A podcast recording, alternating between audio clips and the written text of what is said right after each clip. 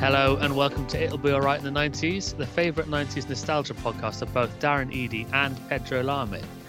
Um, I'm Alex Greenwood. Uh, joining me as usual is Stu Jocelyn. How are you, Stu? Hi, mate. Very well, thank you. I mean, yeah, what a what a development that was. What a couple of weeks we've had. And Yeah. let, let, let's not forget Ian Marshall as well. no, I realised as I was that. as I was saying that, I realised I left out the old the old Marshall himself.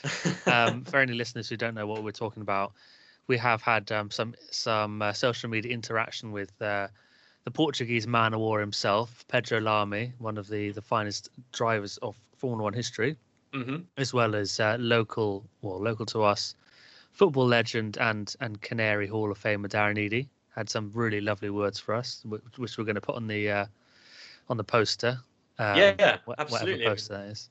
Yes, he took And the then- time to listen to what we were saying and uh, and about him, and yeah, Yeah. it was it was really great to hear from him. So so thanks, Darren, if if you're still listening in. Uh, yeah, fantastic to have you along. We'd love to have you on one day.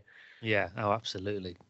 Um, yeah, and then Ian Marshall, former Premier League footballer, who got a mention, well, got a place in your your cult Yeah, uh, up front. attacking it's part of your attacking side for your 11 uh he he liked something i think he yeah liked something on instagram so thanks for that ian There we are. also- We're, we are definitely moving up in the world. I think.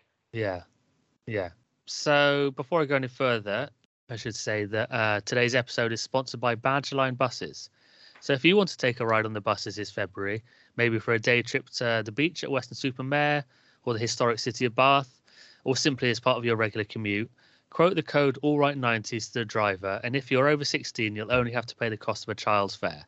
And if you're under the age of 16, you'll ride completely free. So hop on the X32 now and enjoy the ride, courtesy of our sponsor, Badgerline Buses. Thanks very much to the guys at Badger Line for that. Just a, a point of order here. It used to be when I used to have to catch the bus to Bath, it was the two three one to get there and the two three two to get back. right. But Where then- did all three ones go? They they all I just ended know. up in a scrap heap in Bath. Exactly. Yeah. That, that, that must be it. That must that must be it. There must be a huge uh, huge bus graveyard somewhere where they after their final journey into Bath they uh, Yeah. They never came back out again. But no, that's brilliant. Thanks to the, the great Yeah. guys at Badger Line for that. I know they've got a fierce rivalry with uh, with Fossway, but um, Badgerline got in there first to get in the sponsorship position. So there you go. Fossway, blimey, I haven't seen a Fossway bus for well since the nineties. I mean, there we are. That's, well, they, they became Faresaver, and then even them, I don't think you see anymore. So, no, no. uh, oh well.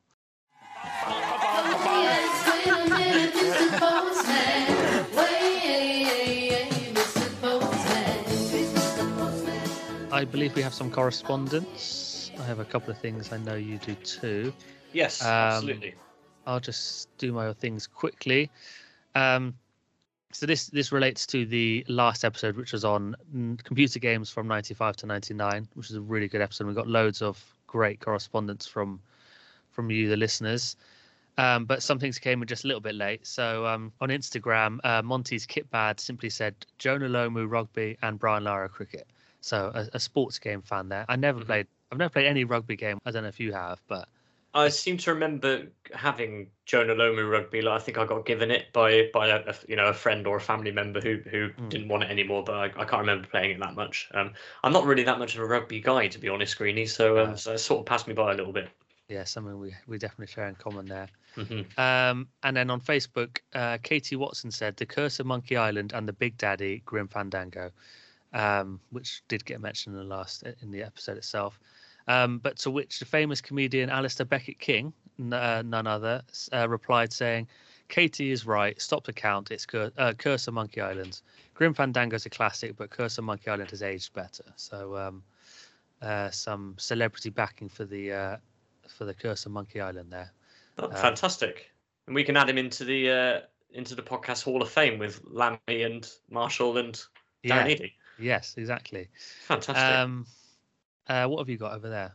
Uh, so I've got some correspondence from uh, friend of the pod, Alex Mitchell, and it's regarding, uh, first of all, regarding the '90s gadgets, which we were which we were discussing on a previous "What's the Most '90s." Um, so first of all, he says he remembers desperately wanting a watch remote control when he was a kid. Um, so I think you mentioned the the watch calculator, Yeah. um, and this the the item he sent me here is a Casio wrist remote controller, and uh, it looks like exactly the same exactly the same calculator watch, but with a with a TV remote control function attached to it. Um, and I seem to remember there being quite a big thing about um, you know kids who had these being able to disrupt uh, lessons when when when the old yeah. when the big TV and video had been uh, had been wheeled in, you know, and then, and then they were able to, to. Although I never saw that happen myself, so maybe that's a bit of an urban No, myth. I I, don't know. definitely remember hearing that as well. Uh, He also says that he was very jealous of his mate's Game Gear that he used to bring into school, although he didn't realize that they were made by Sega until now. So this also fits in uh, with the video games as well, I guess, even though it's a, a gadget as well. Yeah. Um, yeah, the Sega Game Gear. Uh, I, I, did you mention that you you've you had experience of one of these? Because I never have, but I think you might have said that you had a, yeah, I a think friend or Yeah, it's a friend of my brother's had one, and I remember just being around there, around his house very briefly, and he had one, and it seemed really exciting. It had it was the first time I'd ever played Sonic, Mhm. and it seemed just crazy to have like a computer game that you could hold in your hand like that, a proper computer game. Um, but that was it. I didn't really know anyone else that had one. Um, Well, there we are. I mean, my advice for Alex would be, you know, we're all adults with credit cards now, so so have at it. That's what I would say. yeah, Uh, and just one, just one more thing as well. Um, I think it was when you were talking about John Moncur in the uh, 90s 11 episodes when uh, you said uh, about him removing his shirt in the game against Bradford and Yeah, then yeah. Uh, and then costing them a goal. yeah, uh, it reminded Alex of an incident involving his own team, Arsenal. He's a big Arsenal fan, and uh, this comes from a game which uh, appears to have ended Reading five, Arsenal seven. So I'm, I'm not entirely sure what happened there. Um, uh, but Olivier Giroud and uh, Francis Coquelin seemed to be under the impression that Arsenal had won the game on away goals at the end of 90 minutes and went and threw their shirts into the crowd. Uh, and when it became clear that they needed to play extra time, uh, they had to go back back into the crowd and ask for their shirts back. So uh, so there we are. That's uh, that's some good correspondence there from our Um, man in the field, Alex Mitchell. Thanks for that, Alex. Yeah, thanks, Alex. Have you ever thrown your shirt into the crowd? Do you know? Funnily enough, uh, I was when I played five aside last week. Uh, there were a couple of lads behind my goal who watched the game, uh, and then at the end of the game, I gave them a little clap, and I took my gloves off and I went to throw them uh, to them, but then I realised that I can't really afford to do that sort of thing. So, so no, uh, my my kit has has been stayed resolutely on. Yeah, nice. Glad to hear it. I believe you have got a what's the most nineties for me. I do indeed, yes. So uh, we've done what have we done now? We've done football clubs, we've done snack foods, we've done uh, fashion items, uh, we've done what's the other one that we've done? Help me out. Um, did you say Oh. cars? gadgets, gadgets, Gadgets, yeah. cars. Yeah, yeah. Yes. Okay. So so we're really moving on with what's the most nineties now, and I'm going back into the comestibles, uh, comestible arena tonight, and I want to ask you, uh, Greeny, what you think the most nineties alcoholic beverage is. And this is something we have discussed on the pod uh, in passing before, but never really given, never really given a, a solid slot to. So, so what are your thoughts on this?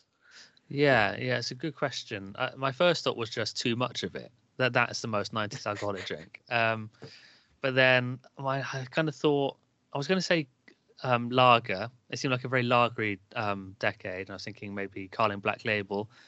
But then I looked into the history, and Black Label has been around for like since the fifties or 60s or Mhm. something. So sometimes I can I can forget that something isn't just because I remember it in the nineties doesn't mean that's when it started. So I almost fell down that trap. Um, but I couldn't really get any further. I, I, I thought oh, I should do something a bit sort of out of the box, um, but I just couldn't look beyond um, Alco Pops. It's, Mhm. it's they're so nailed on as the nineties. A lot of them like started in the nineties and ended in the nineties. So, um, or, or shortly after the nineties. So, I kind of went for I went for Hooch, Hooper's Hooch because it was the most iconic, the, the naughtiest of the the nineties Alco Pops. I just couldn't get I couldn't get beyond Alco Pops. Um, what about you? No, that's a great choice. And of course, Hooch still available uh, today widely, Yeah, which is can be said uh, can also be said for my choice. So I did think back about. I'm not sure if we made this the official drink of the pod, but I, I did think back to when we discussed Blackadder in a, in a recent Yeah. episode, yeah, yeah. uh, which is the um, which was the snake bite, uh, half lager, half cider with a dash of blackcurrant that was, that was actually sold, uh, Yeah. sold in bottles. But I didn't think, you know, quite a niche product, not really well known enough. Um, so I have gone for for Caffrey's, nice. um, which I which I enjoyed uh, before Christmas. I, I stumbled across uh, stumbled across a four pack in a store when I was doing a bit of Christmas shopping, and uh, just that smooth Irish ale taste. Um, even though I was far too young to drink it then, you know, it really took me back to Euro '96 and uh, and everything that goes with that. So um, so yeah, I, I would highly recommend to to all our listeners if if you're ever in a if you're ever in a store and uh, you do see some Caffreys available, then uh, definitely get hold of some and and yeah, step back in time like I did. Yeah, yeah. I also found something in a store just before Christmas. Um, I think it was in B and M where they just sell random stuff.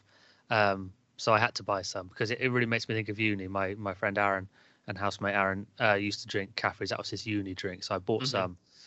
Um, then he drank it all before I could even try it, so I didn't get a chance to try it. Um, but I did buy myself some Stones, which is another good old fashioned sort of uh, ginger wine bitter. No, not Stones ginger wine. No, Stones the the the bitter.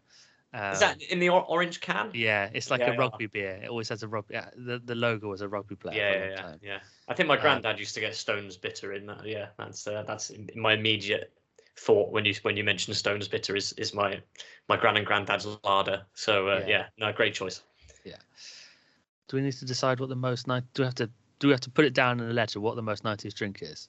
Maybe we. Sh- we, we kind of we, we've been a bit informal about it. It's not like it's not like we've been writing it in uh, in blood in the in the ledger, but mm, true. Because I, I, don't I don't really want to choose between those two things. No, I mean that's, that's there's two different areas. You got your alcopop and you've you've got your bitter, you know, yeah. or or your smooth ale. Um, yeah. so so yeah, I, th- I think they really have to be treated as two different. Um, can we admit both? Yeah, I think so. Yeah. I think so. Joining us today is a very special guest. Uh, she's a professional makeup artist as well as being a fellow 90s aficionado. Uh, it's friend of the pod, Kate Pro. Kate, hello. Thanks for coming in. How are you? Hello. Thank you very much for having me. I'm fine. How are you? Yeah, we're good. We're good. Uh, well, thanks, I'm good. Yeah. I, I, shouldn't speak for Stu there. Yeah. well, you know, I'm feeling a bit, you know, to get the old bronchial balsam out again. um, no, don't, don't start back on that. New, it's a new right, year. Right. It's a new year. I'm off it. I'm off this. I'm off that stuff. It's fine. Uh, okay, and yeah, so we've we've got Kate Pro on for a reason, and that is because we're going to be talking about fashion and makeup from the '90s. What was so special about it? What made it stand out? What what typified it? Some of our own memories, and uh, yeah, we're just going to go through some some of those those topics and uh, see where it gets us. So, um, my first question, Kate, is what sort of things do you think typified '90s fashion and makeup, and what were the sort of key trends? You know, what, what were people wearing? Well, to be honest, when I started thinking about this, I realised I could talk about it for ages, um, probably another decade. Um, I've got so many memories and nostalgia referring to the 90s. I realised that the emerging theme was accessibility and high street as opposed to anything high end. But owing to the fact we haven't got infinite time, perhaps I should discuss the most well, I'm going to discuss the most common things that kind of jumped out at me, the most obvious things. Um, and I thought about getting the maybe more high end fashion moments out of the way first because there's less of them. Yeah. Great. Yep. Absolutely. Yeah. okay with you? yeah, well, we're not high end, so we should we should we should yeah, get it get out of the way first. then we can bring it back to our end of the scale. Yeah. yeah. So straight in with polished and groomed red carpet glam. And what better way to start really, seeing as fashion trends are driven by the catwalk and designers. So firstly, in with Kate Moss, um, her career launch moment in 1990, when she was photographed on the beach for the Face magazine, um, which is all about style. And it's where Mossy debuted a feathered headdress. And I mention it specifically because perhaps nowadays, being mindful of cultural appropriation. It gives us an indication of cultural changes over the decade. And perhaps this shoot wouldn't have featured in the headdress today, but at the time that marked her supermodel career. I don't know if you remember that um, image at all. Um, I don't. I'm going to Google it right now. yeah. now. She looks so young. Um, oh man, yeah. Gosh, yeah. she does. She's a kid. Literally. Uh huh. Yep. Oh yeah. I mean, Kate Moss. Yeah. So nineties so 90s. But then I think there were, of course, very famous 90s supermodels Naomi Campbell, Linda Evangelista, Cindy Crawford, Christy Turlington. And although I haven't got any distinct memories about them or mentions, I kind of wondered when thinking about these glamorous and beautifully polished women how it would have felt to be slightly older in the 90s in the era and look up to them for style inspiration rather than, you know, Buffy or Larissa. Moving to red carpet glamour, and I think I must mention Elizabeth Hurley's safety pin dress by Versace. Do you Googling. recall this? I'm googling it. Google I think I do. Yes, yes. Yeah. It, it appeared at the 94 premiere of Four Weddings and a Funeral. And it was black. It was basically just a black dress, sleek Ah, black dress with gold pins holding it together. Oh Although yeah. that's probably an insult to Versace, but um, it was super revealing, quite a sensation, and it attracted global interest. What a- I Yeah. mean, what a '90s couple! What a '90s power couple! Yeah. Liz Hurley and uh, Hugh Grant. and Hugh Grant. Liz Hurley, uh, St Patrick's uh, Primary School of Corsham alumni, lest we forget. Is There's a she? I local that. interest there. Really? Yeah. That's one of my dad's big things that he went to the same primary school as Liz Hurley. So there you go. Oh, Oh, wow. well, that's perfect then. What that's the best mention. Absolutely brilliant. I'll Yeah. close it there. okay. Thanks very much for coming on. Uh, Oh, that's so funny. I didn't know that. yeah, there we no, neither, neither did I. So I can't mention Versace without talking about Princess Diana. Um, she was often styled by Anna Harvey, and I thought she was quite a classic dresser, um, always chic, but actually often in Versace. And I've got a little, I guess, I don't know, fun fact of my own. You might not find it fun, but my old neighbour is actually the sculptor for the royal family, and he's very talented. And Harry and William um, commissioned him to make the bronze statue of Diana recently. I don't know if you saw any press coverage of that. Yeah, Um, yeah, yeah. yeah, but some actually criticised the statue, but I think it did capture um, Diana in her most practical and utilitarian wear. And I think she spent a lot of time working um, with charities in the field. So I thought it was actually quite an appropriate statue.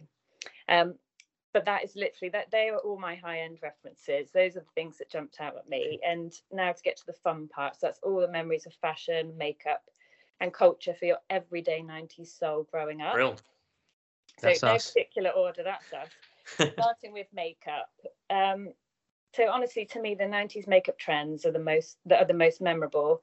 Are light pastel shadows, blue or violet hues on the eyes, um, or pretty glitter lids. But actually, most of the time, outlined, or you call it tight lined, where you outline the whole eye in a black liner. The eyebrows of today are quite big and fluffy, big and groomed, which is the direct opposite of the skinny, barely there eyebrows of the 90s. Do you have any sort of memories of makeup of the time? Well, as you know, I'm I'm still an avid watcher of Dawson's Creek, Yeah. and the earlier series of that, there's some examples of that sort of makeup, the the the pastel eye makeup, and I, I think I'm what you say about eyebrows. I can think more about how that relates to now, like you say, um, people having big, proud eyebrows, like um, uh, is it Carla Delevingne or Cara Delevingne? Um, she she's an eyebrow woman, isn't she? Yeah. um, I think of her like of being a bit of an eyebrow icon. But so yeah, I can see how it's that's changed. Yeah. Mhm. Um, yeah, the style was very overplucked, so not too overdone, which I think then emphasized the eye trends or the iconic um, coffee or heather shimmer lipstick. And that's something we all wanted, had, or snuck into school. We, we all did. It was just so popular. But I do think today's overlined lips, so you can overline your lips to make them look bigger or contour them. So darker color around the edge and lighter in the inside. And I think that's definitely taken its inspiration from the 90s pout, which was, of course, always covered and sealed with lip coat. It was like this I don't know what it was. I don't know what was in it, but like a sealant basically for your lips. it's not good. You could use it on the bathroom as well. It'd probably yeah, be banned now. probably. not cool. Um, and then lastly, there was also like a more berry deep hue popular in the 90s that you can find an example of on Nancy, which was the character from the amazing witch film of 96, The Craft. uh, But yeah. yeah, like a Mhm, very yeah. deep berry shade, which was popular. But we can't really talk about trends, I don't think, without talking about hair. So, especially being at school in the 90s, particularly our male classmates with their wet look crispy gel spikes, sometimes with frosted tips. Yeah. Oh yes. Of Is course, of course. Yeah, yeah, definitely, definitely. Yeah, I use wet look hair gel, but only on the front, just to gel up the front.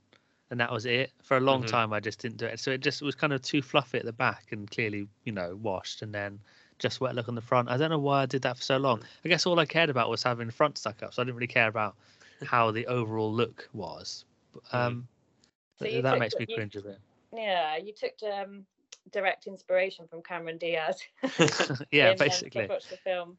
I think in about um in about Something about 1996 or seven when he when he had really burst onto the scene, I think David Beckham signed a deal with Brylcreem, and Yeah, Ah. before that, Brylcreem had been like it was like um it was a product that older men used. Yeah, Yeah. my grand my granddad had a pot, for instance. I I, I recall. Um, but with with David Beckham then coming in and and being an ambassador for the brand, it really really repositions itself as something that a young person would use.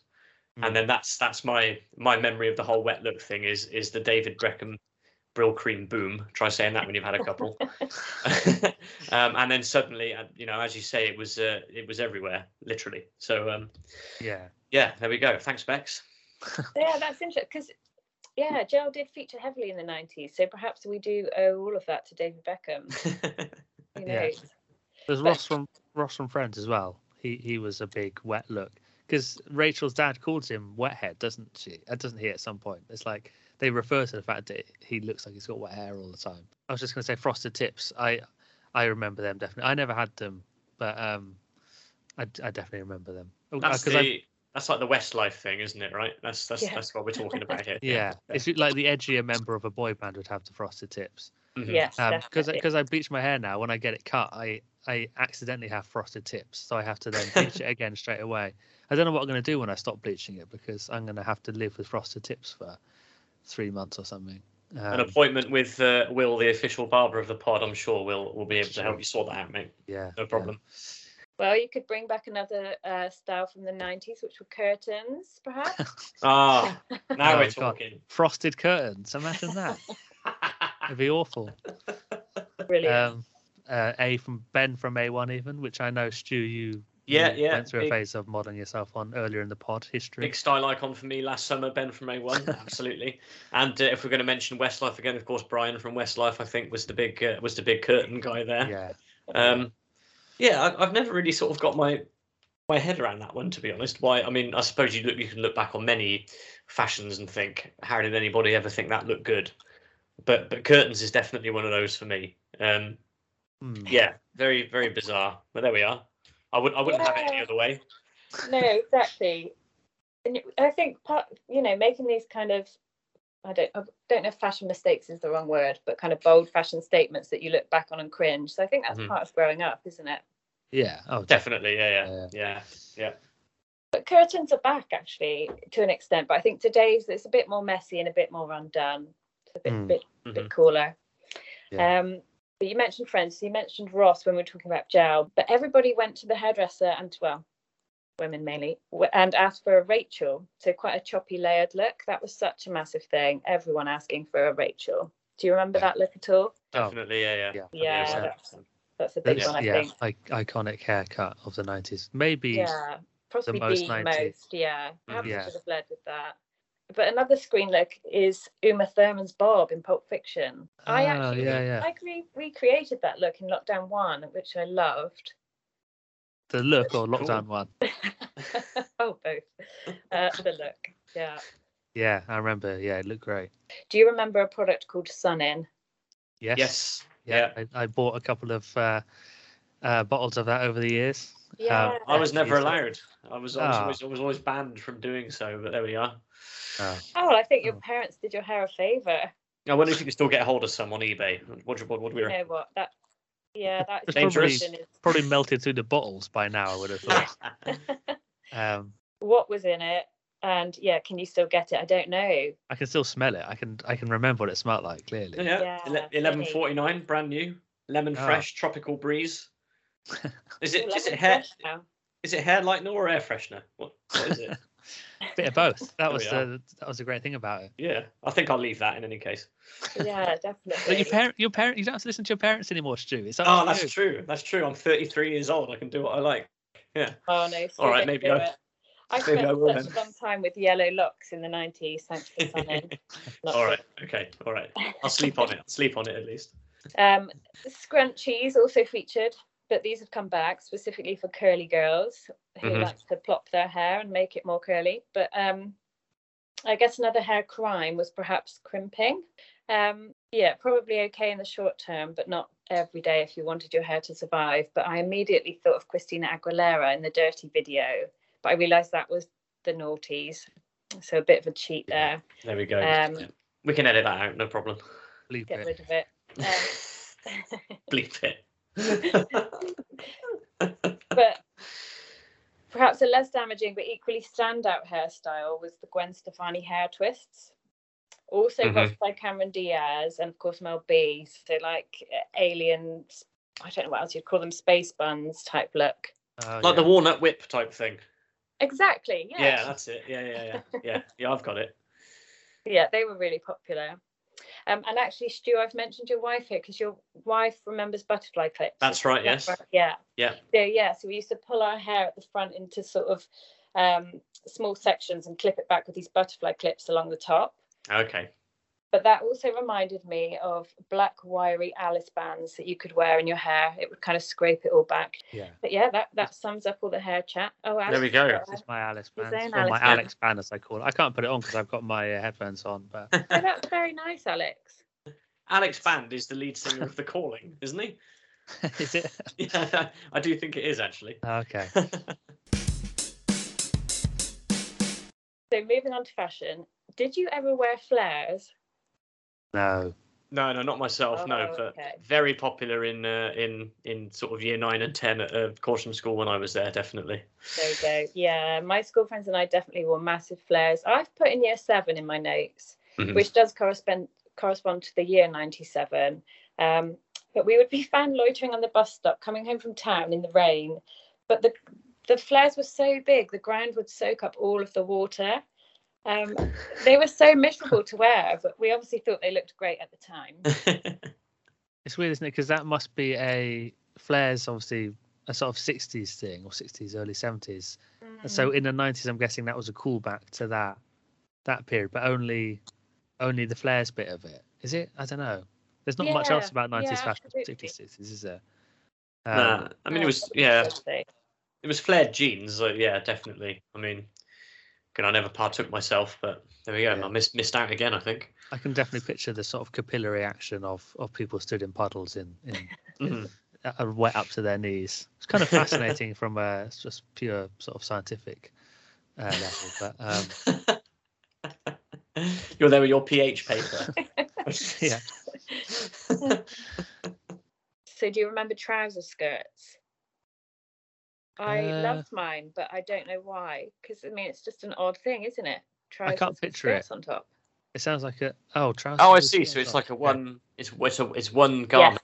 Right, I've got it. Yeah. Okay, Garment, Right. Yeah, No, Yeah. that You don't- doesn't ring any bells. No, blimey. I'm googling it. you Google it. I thought they were Um, massive. Perhaps it was just me, and I really was just uncool. I mean, yeah. Oh, yeah. You know, some of these pictures are making me think of it. It's a little, a little bit Dawson's Creek. There's some. Uh, there's a screen grab from screen grab from Steps, the band, the pop band Steps, wearing some here. So Mhm. There we go. Well, if it, if it was good enough for steps. well, that's it. Yeah. there's there's the Um, catchphrase of the pod, being being birthed before our very eyes. Um, this is a strange mention, but do you remember those candy dummy necklaces that everyone seemed to have? Really random, but it was a Yeah. fashion trend. yeah, Yeah, yeah, I do yeah, remember that. absolutely, yeah. Yeah. Yeah. Was that kind of associated a bit with raving, maybe, or am I get maybe I'm getting mixed up with whistles there? Oh, Or possibly actually. I can, yeah, I can I can picture it uh, Yeah. for sure. and yo-yos. Yes. Not strictly a fashion item, but they were a 90s classic, and we did all have them. Mhm. yeah, that was a big, that was a Um, big Very much so. Massive and a massive accessory, I think. The same as Tamagotchis. They we all had one hanging from our jean loops, I think, Tamagotchis. So I've I've added them into it kind of strange accessories. Yeah. Um and then kind of school age memories. Do you remember spliffy jeans? Yes. Yeah, Yeah. yeah, yeah, yeah. Well, the brand, yeah. Yeah. So, I remember as a teen wanting some really badly. Unlike you with Sun in Stu, my parents wouldn't let me have any. Um, I, I think presumably the, the person was smoking a joint on the jeans, but I'm not really sure. It's a hazy memory. yeah, yeah, yeah. I think so. I think that's right. Yeah. I think that's right. But maybe our parents had it right all along. You know, when when you look back on these things. But there, yeah, there was an abundance of um, sweaters as well in the 90s, it seems, from Fruit of the Loom to Sweater Shop, hmm um, Naf Naf. naff, naff. Um, yeah, but it just yeah, it just takes me back to school memories. So I'm thinking back now to footwear. Um, and we all had or wanted to have a pair of kickers as our playground stomping choice. Did you have kickers? What did you wear? I think I was probably just wearing Clark's own brand, to be honest. But I do remember kickers and people having kickers jumpers and stuff as well. Yeah, yeah, big Yeah, yeah. brand. bags as I well. can kind of yeah, I'm kind of Mm. picture a pair of kickers now, sort of yeah, chunky and yeah. Mhm. I mean, the cool. in thing when I was uh, sort of late primary school was uh, uh, the Clark's sort of school shoe. Uh, that brand was bootleg, uh, and uh, yeah, that that was the big. Yeah, you had to you had to have the old bootleg shoes, uh, and I had a couple of pairs of those. Uh, Oh, okay. seem to recall, but yeah, it was like a sort of in-house, um, yeah, school shoe brand. Their Yeah. their, That their was, uh, sort of yeah. trainers were called Seeker, weren't they? The the Clark's Yeah. trainer brand was Yeah. Seeker. I had a few of them. Yeah, Ball Boys, Ball Boys trainers. Have we spoken about this before? I don't think so. I don't, don't think so. Okay, so Ball Boys were. Um, this might have been a Clark's thing as well. I don't know, but it was. Um, they were sort of aimed at the the footballing child, uh, and I remember two things. There was, first of all, it was you could get a pair of a, a set of shin pads signed by Alan Hansen, free with each with each pair. Obviously not signed by him, you know, just I was gonna just, say, he print- must just have been printed on, yeah, yeah. And then later on, they had Gareth Southgate uh, with uh, with like a Gareth Southgate signed football. But in the advert, when they announced the, the tie up with Gareth Southgate, they they used him taking the penalty against Germany in the semi final of the Euros in the Oh advert no. and cut it as he strikes the ball, so you don't you don't see it get saved, and you don't Yeah. see it, you know.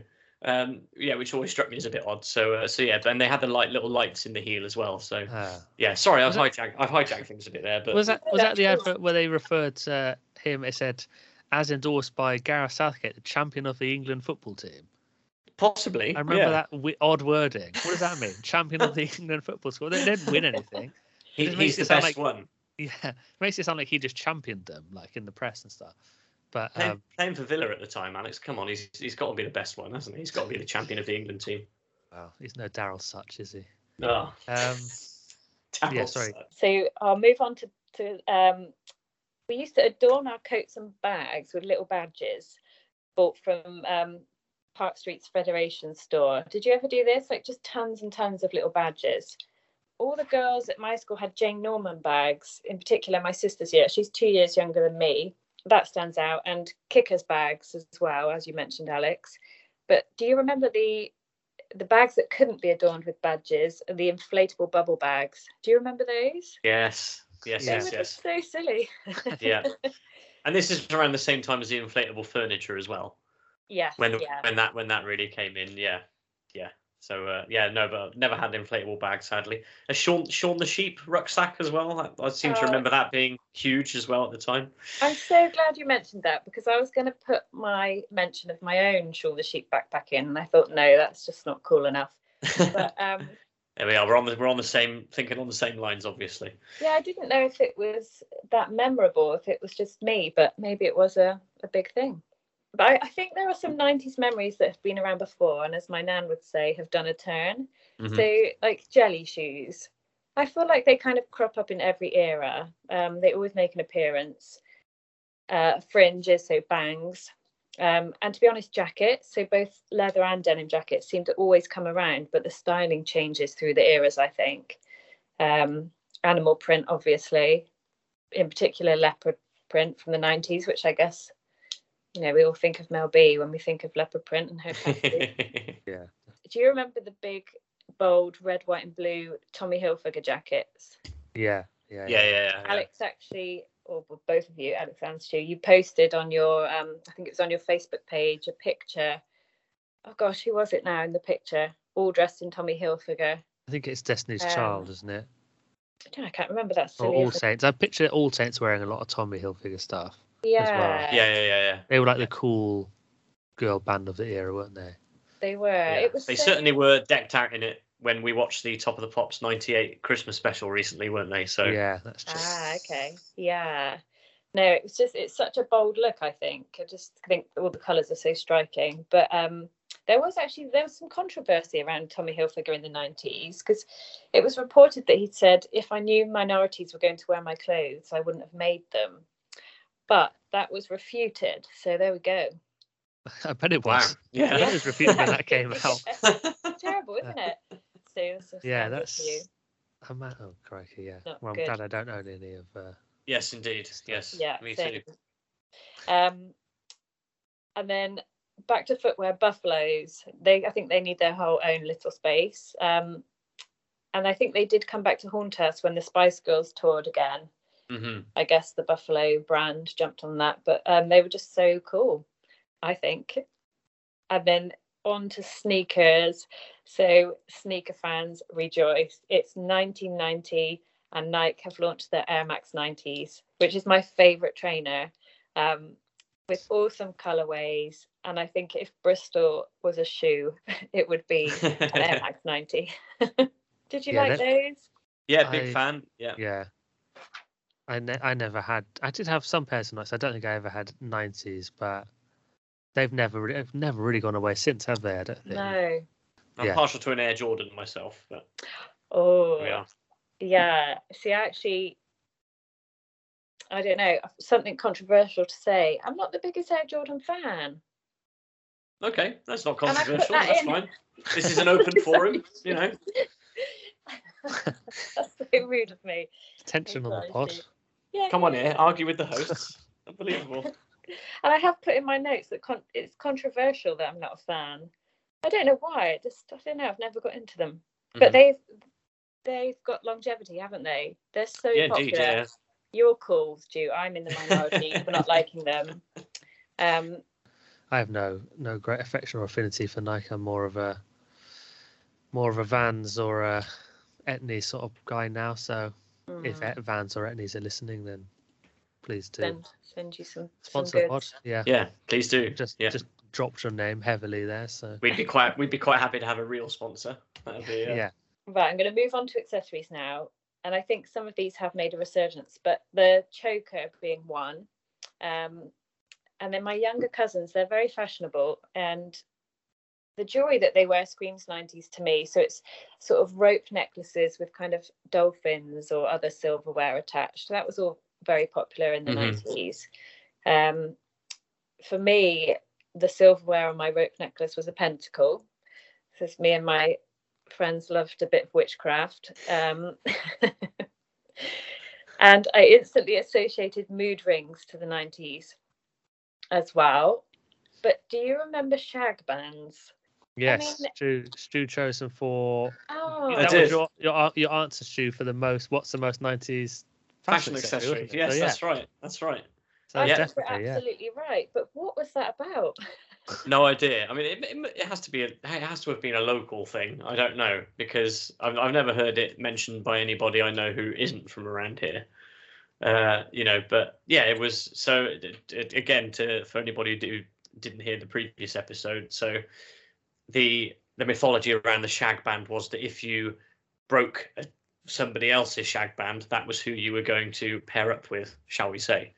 Um, and, and and that was it. And that that went on for a couple of years, and, and then went away. But yeah, it was thinking thinking back to it, it was you know bizarre thing for eight or nine year olds to be doing. I don't know.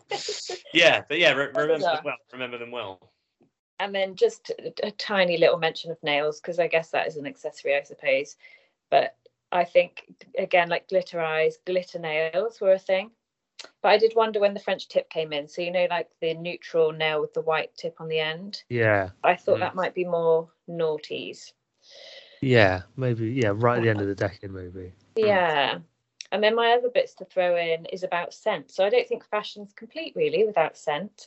So, after carrying out a bit of market research, I think the scents of the 90s are probably White Musk by the Body Shop, which was launched in 81, but it's still going strong. It's just got a more sustainable overcoat now in its packaging. Um, and I think it smells exactly as it sounds. And then there were also popular body sprays, so Impulse and Charlie. Charlie Red was my favourite, but for the life of me, I cannot remember how it smells. And but, but I personally, it's a bit of a dig to myself. I massively overdid Tommy Girl perfume. Oh no, I do have a Tommy Hilfiger refer- Oh, reference. tip it down That's the fine. sink. Down the sink. I definitely wouldn't wear it now, but um, yeah, it's got to go. I just wore far too much of it, far too much. So I, I put in an apology to anyone that was in the building because it was just so strong. Um, but actually, I didn't know of any cheaper male school days kind of scents. So I just wondered if you had any that stood out because I didn't know any. Well, for me, and it was all Lynx. That's what everyone Yeah, had at school. It was Lynx, Lynx and Africa. yeah, I think Af- I remember when Africa came out, it was like the the, the new the new one that everyone wanted. Um, Mhm. Before that, it was Java and oh god, what were the other ones called? There were like two or three, Oh yeah, now and then asking. then Africa came out. and That was the big one, and There was one No, that but had a planet on it, which was my favourite, but I can't remember what it was called. that's right. Yeah. Yeah. You'd open the door to the PE change rooms. It'd be like a, a cloud would come out of this stuff. You, you couldn't like you couldn't have a naked flame in there. Christ. Um, oh, you Well, the you Brill taste cream as well. No, no, no. Yeah, it, like you you'd literally taste it when you went in because it just. Oh. Mhm. Um, if I smell that again now, it'd probably give me palpitations. Just thinking. I've got a can of. Africa on the go at the moment, as it happens. Okay, it's a good Yeah. thing we're recording this go. over. Keeping it Skype. 90s. well, that's from the um, that's from that's from the Christmas, uh, you know, Christmas uh, smellies haul. So uh, which which I seem to get every year as a man of a certain age. So uh, yeah, there we go. It's uh, still going strong in the in the Joslin household. Yeah, I think I probably would like the smell because it would be so nostalgic. But um, yeah, I think a lot of memories would come back. I should get some Mm, just for that. Definitely. It's, it's Just- interesting, isn't it? Smells and memories and music and Yeah. memories, how closely linked they are. I should Um, so have a sniff before every recording of the episode of the pod, and then get me in the mood. A quick belt of hooch, and then we're uh, we're off and, we're off to the races. Yeah, One last thing, just on. tattoos. I just think you can't really mention an era without talking about the tattoos of the time. Mm. Um, and I wondered if tribal tattoos came of age in the 90s. I think I'm right. That's my feeling, but I'm not 100% sure. So actually, you know, I looked it up, I couldn't find any information on tribal tattoos. But I did find, and I can't believe I forgot this, the barbed wire tattoo on wrapping Pamela Anderson's upper arm. Yeah. Of course. yeah. Classic, course. isn't it? I think the uh, the barbed wire did the barbed wire tattoo lead to the film Barbed Wire, or did the tattoo come after the film, or was it not a real tattoo, and it was just for the film or something, or was it just a coincidence that she did a film called Barbed Wire, and had the barbed wire tattoo? Oh, I didn't know that. I thought it was a real tattoo. Maybe I'm wrong. Yeah, but no, it might be Might- just yeah. Mhm. that film. I remember that film coming out and being like, "Oh, it's Pamela Anderson." Everyone's supposed to fancy her because it's Pamela Anderson, like real '90s pin-up.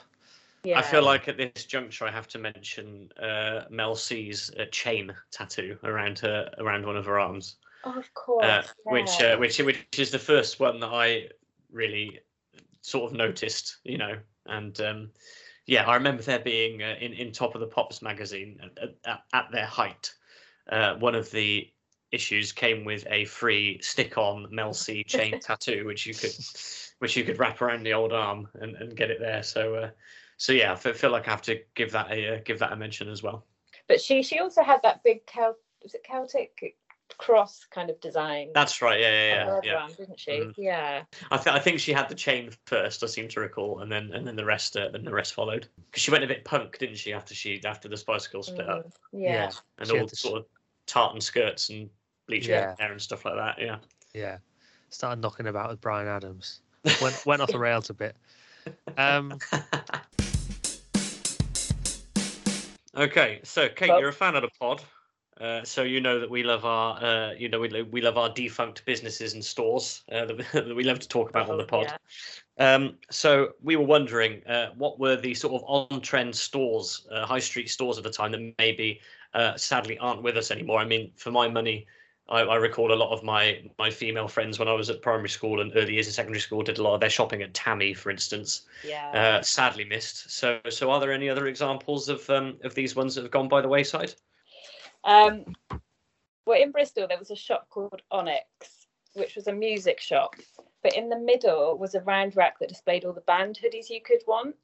Um, or as my sister remembered them, your emo hoodies. Um, Nice. very kindly. My personal choices were an Eminem and a Limp Bizkit hoodie. Uh, Um, you're speaking my language. yeah. You're both music connoisseurs. Did you participate in a band tee or hoodie moment of the 90s? I definitely did. Yeah, I, I remember getting a Limp Bizkit hoodie from uh, Camden Market, which uh, I still have. cool. I think still have at Mhm. my parents' house somewhere. And this Yeah. one. This one. I was just going to say you've got a course. Desperate Records one one on, haven't you? Yeah, Yeah. that's cool. Uh, I survived most of my uh, GCSE years wearing a green and yellow Stereophonics jacket, which I bought at Bristol Academy, uh, when uh, which was my first ever gig. Yeah, uh, in in early 2003. I know we're stepping out of the 90s again, but you know it's the same sort of vibe. Uh, and yeah, that was um, yeah. I think I wore it well into sick form as well. And again, it is still around. So um, yeah, maybe I'll have to dig that out again. But yeah, definitely, definitely the old uh, the old band merchandise played a big part. Yeah, it was very popular, very popular. Um, and then Burton Menswear. I don't know if you ever shopped there. It was the only, Yeah. well, one of the only men's shops I could think of. And Ben Sherman, I knew was a thing in the Mm. nineties. Um, but Bay Trading, that was a particular favourite of mine. Morgan, Kookai, Jane Norman, um, Tammy Girl felt like, as you said, the coolest shop ever as a kid because it had a sticker photo booth. I don't know if you ever ventured into Tammy Girl. I'm not. No, I don't think I did. But that Oh. sounds interesting. A sticker photo booth. So presumably a photo booth that prints stickers, correct? Yeah, it was Right, worth cool. it just for that. Um, but pure nostalgia, I suppose. It reminds me of heading to town with my mum and sister, and we'd have a milkshake on the top floor of Debenhams. And do you remember Debenhams had the talking tree? Uh, I don't remember that. No. Do you not? No, I just I remember the the, the escalators and the uh, sports section upstairs. That's all I really Okay, yeah. remember. What do you mean the talking tree? out. You've really missed out. I don't know What do you mean the talking tree? You can't just move on just because I can't remember it. Explain it. Well, it was, it was literally, it was a talking tree, Alex. What more do you want from me? It sounds like a- the sort of thing you start to see because you've had too much milkshake on the top floor. Well, possibly that might explain it. no, it wasn't. It was a, an animated tree. I don't. You're going to have to Google it. It was definitely a thing, Do you think it was just in the Bristol branch or was it a national thing? possibly. I'm going to type this is the talking- water wheel at the front of Chippenham Library all over again. it? it is. It's another mystery. Yeah, Been that's brought into the pod. solved. I'm going to type in talking tree Debenhams and see. It's probably going to like set off some alarm somewhere in the psychiatric unit of. Uh, um, To be honest, Alex, I, I can't really remember what it said. I just knew it said something. I think yeah, there, there's a couple of things have come up. Um, This is what Marconi had in mind, ladies and gentlemen. uh, I missed the talking tree in Mothercare. Maybe they were just in different areas. like, Every shop, Um, different shops would have them. But um, Maybe it was Mothercare, not Debenhams. well, if you um, if you listener have heard uh, or have any idea what Kate's talking about, um, yeah, let us know and we'll uh, try Please and do. nip this mystery in the bud, as it were. That was an unintended pun. Very good. But no, th- those were my only stores actually. But I think Debenhams was, was the biggest one, I guess, of the time. Yeah. And, C- and C&A, C&A, but Oh yeah, I don't see, know. I have less fond memories of that. Can I throw one into the mix here? I mean, I'm not sure. It might it might still be about. I don't know. But blue banana was that a thing? But that was more like piercings and stuff. yeah, there's it? still a blue banana in Bristol. So Okay, right. Could right. well have started in the 90s, but yeah, still going. Okay. Um, Burton's Burton Menswear was one that I, when you said that, that, that came back. I definitely think for the late later 90s, that's where I started to get my stuff when I started to become a bit, bit more conscious of what I was wearing. But so does that doesn't exist anymore, does it? Because I think Burton was still getting sold in Debenhams just before Debenhams shut down. Well, the one in Bristol anyway. Well, they've all shut down, haven't they?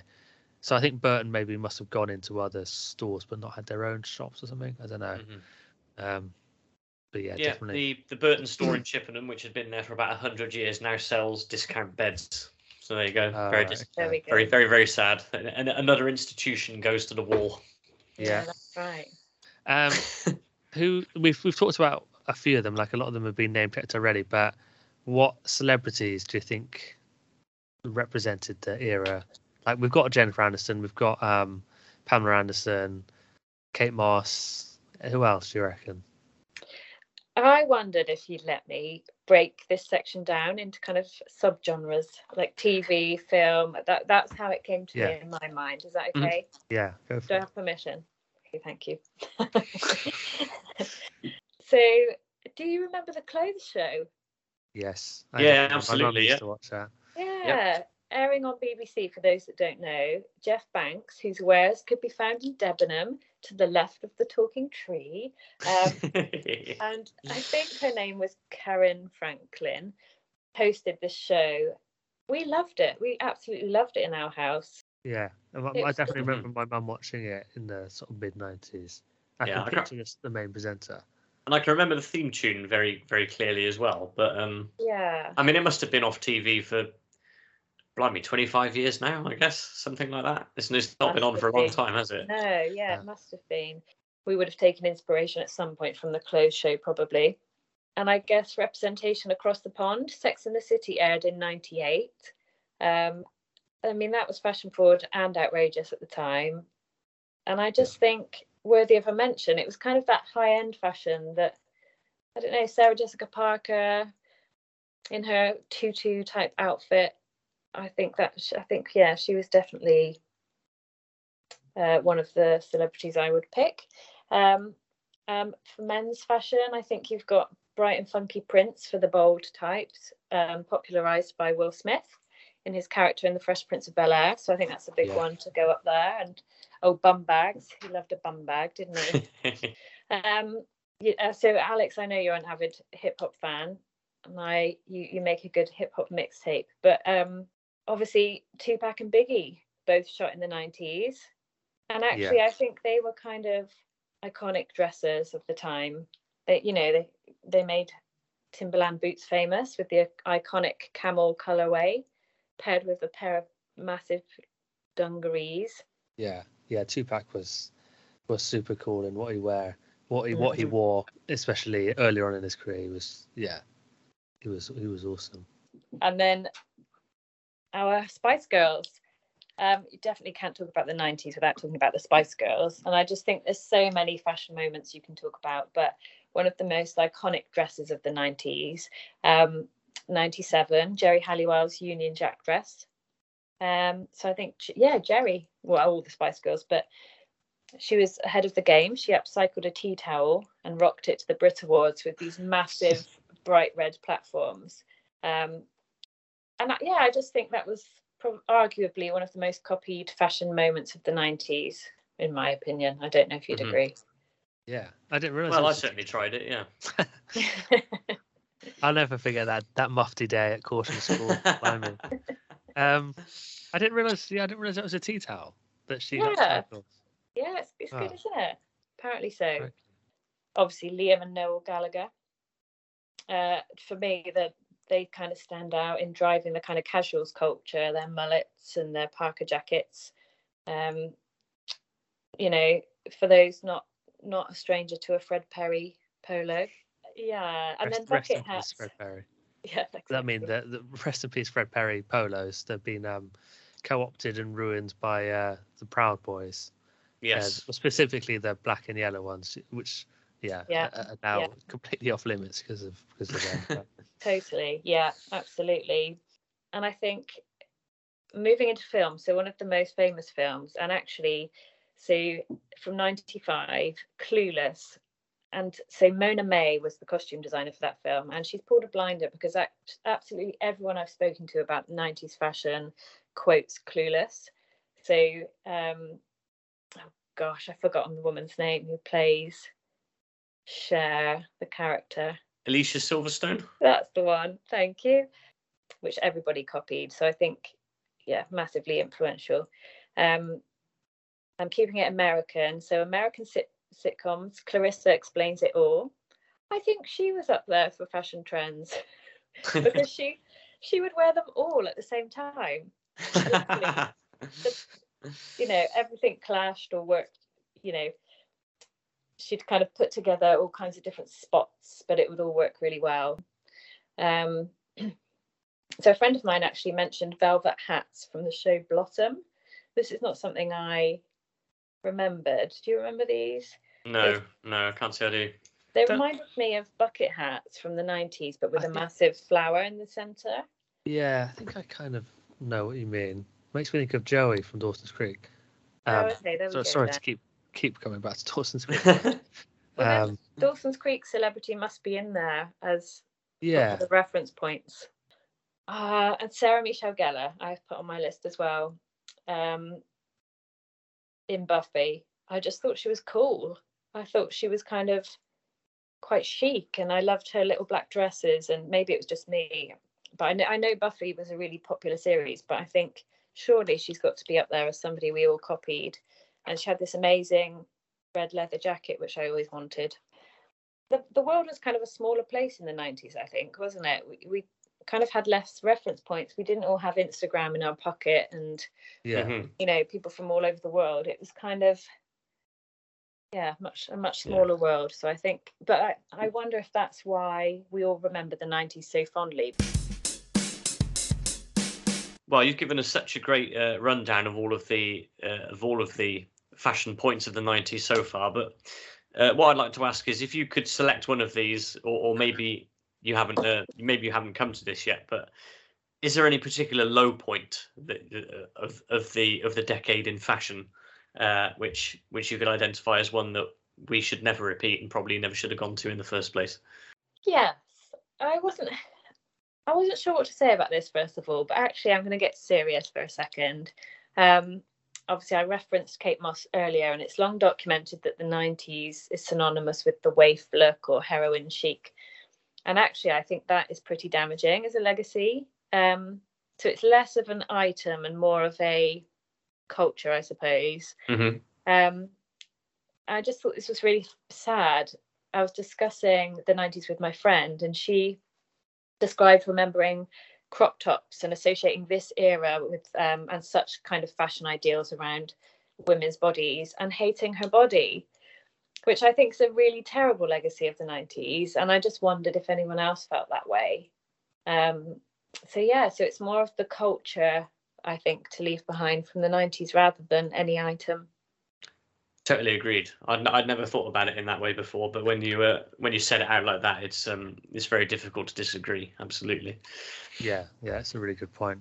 I think of those models you named. Yeah, they they do all have that in common, don't they? That super skinny look. Um, so yeah, it's a good thing we've seemingly moved on from that somewhat. I think. I don't think. I guess the world of fashion is far from perfect, but we we do seem to have at least got beyond that a bit. Mhm. Um, yeah, and it's obviously not kind of disparaging anyone's slim bodies, but it's just the way the culture was at, at kind of picking at women, I suppose. And I don't know, for her to say that she felt that way, I just thought was terrible. And I was like, that has to be the legacy to leave behind. yeah, Um, I don't know, like, I, did you watch that Spice Girls documentary? yes. Um, Yeah, yeah. recently, Mhm. the, the kind of shit they had. Oh gosh, I've just sworn on the pod. Is that allowed? we'll allow it. okay. It's fine. So I've done so well so far. It's my potty mouth. Um, ju- yeah, the kind of shit that they had to put up with in interviews and things. It's just, yeah, the culture, '90s culture, which I know is, is kind of a cop out because it's not a thing, but that's what I'm going to put in room 101. yeah. Is that the right expression? Room 101. Yeah, Yeah. There yeah. we go. Okay, that and Sun-in. Um, what do you think? Um, what what do we think influenced '90s fashion? Because we know we can see that '90s fashion is is very much popular now, but where so that's influencing today's fashion. But where did '90s fashion come from? Do you think? Um, I, I think I've, I've mentioned that I think the world was a bit smaller in the nineties. Um, so I think because life was slightly different, you, and you couldn't get kind of access to information readily. You kind of you you needed to wait for your computer to turn on and warm up, and then dial up if you wanted to kind of look at look anything up. But um, so I kind of think the references were all general and mainstream. So I think it was just TV, film. Um, what I have put down is music videos.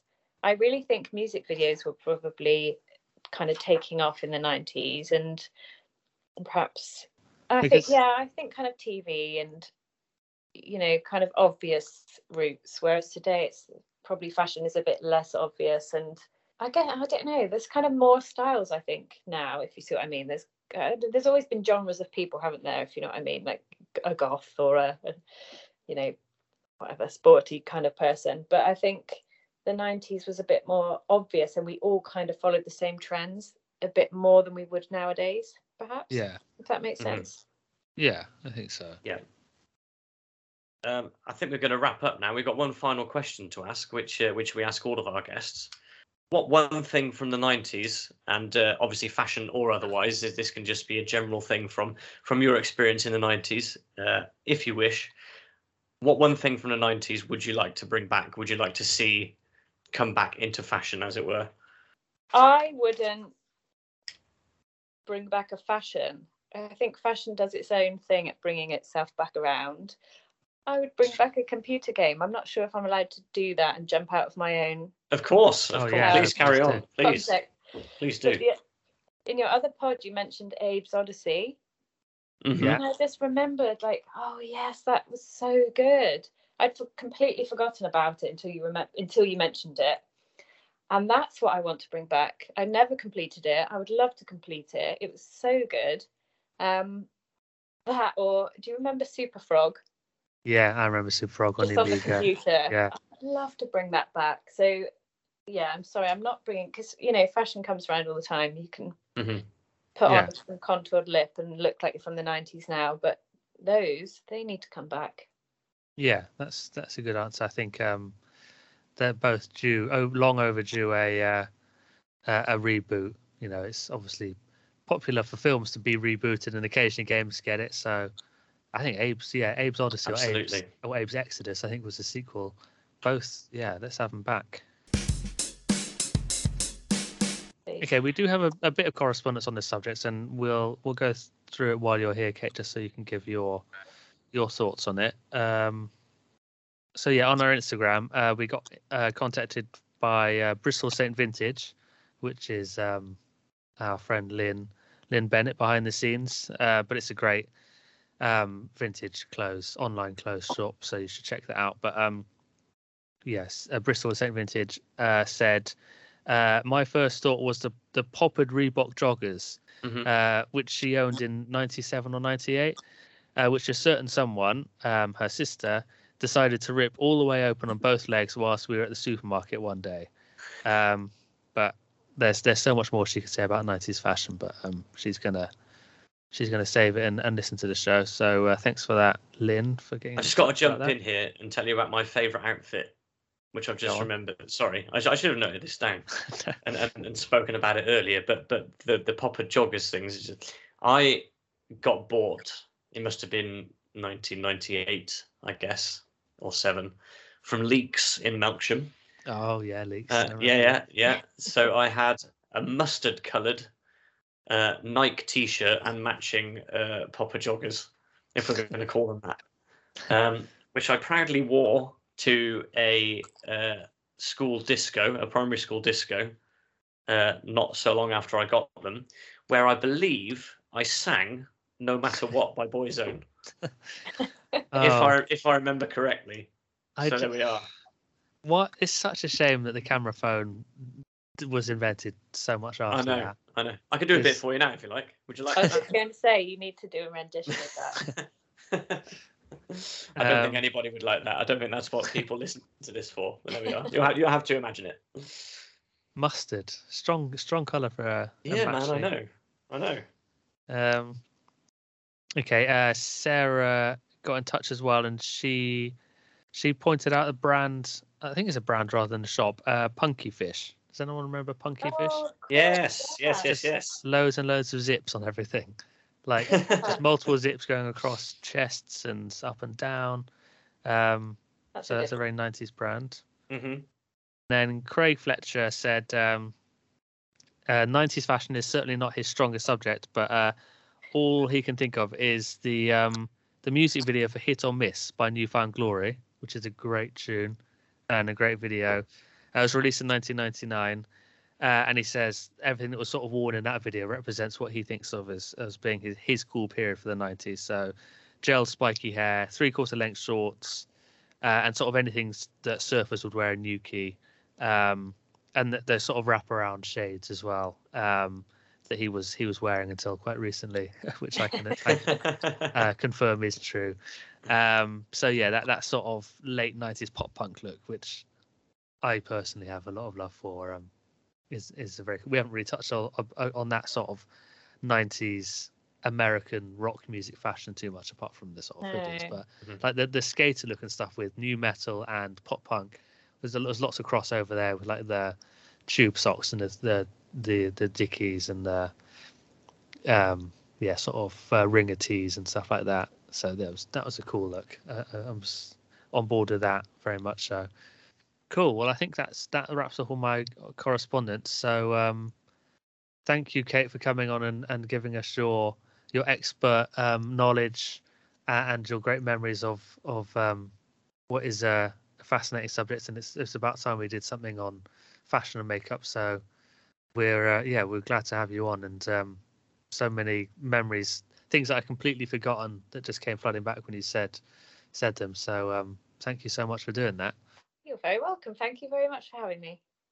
Cool. No, thank you. Yeah, it's. Uh, I think it's fair to say that you know when when Alex and I do do these episodes, it's normally on an, a subject that we both have a degree of knowledge on, um, and this is probably the first one where we've stepped quite far outside of our comfort zone. So to have somebody uh, with your knowledge and experience come in and guide us through, uh, you know, it, it's been it's been an education uh, as as well as entertaining. So uh, so yeah, no, thanks very much, and uh, I hope you can c- come back on again soon. Oh, thank you very much.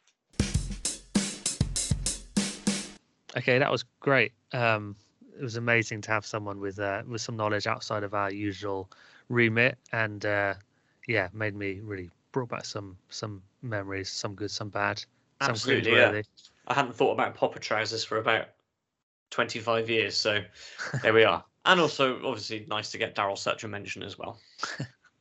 So yeah, if anyone has any thoughts on anything that's been talked about here and uh, any other '90s fashion memories, any disasters, any any things that um, people are still proud of or, or want to bring back, uh, just let us know on the the usual channels. Uh, on Twitter, we are at alrightnineties.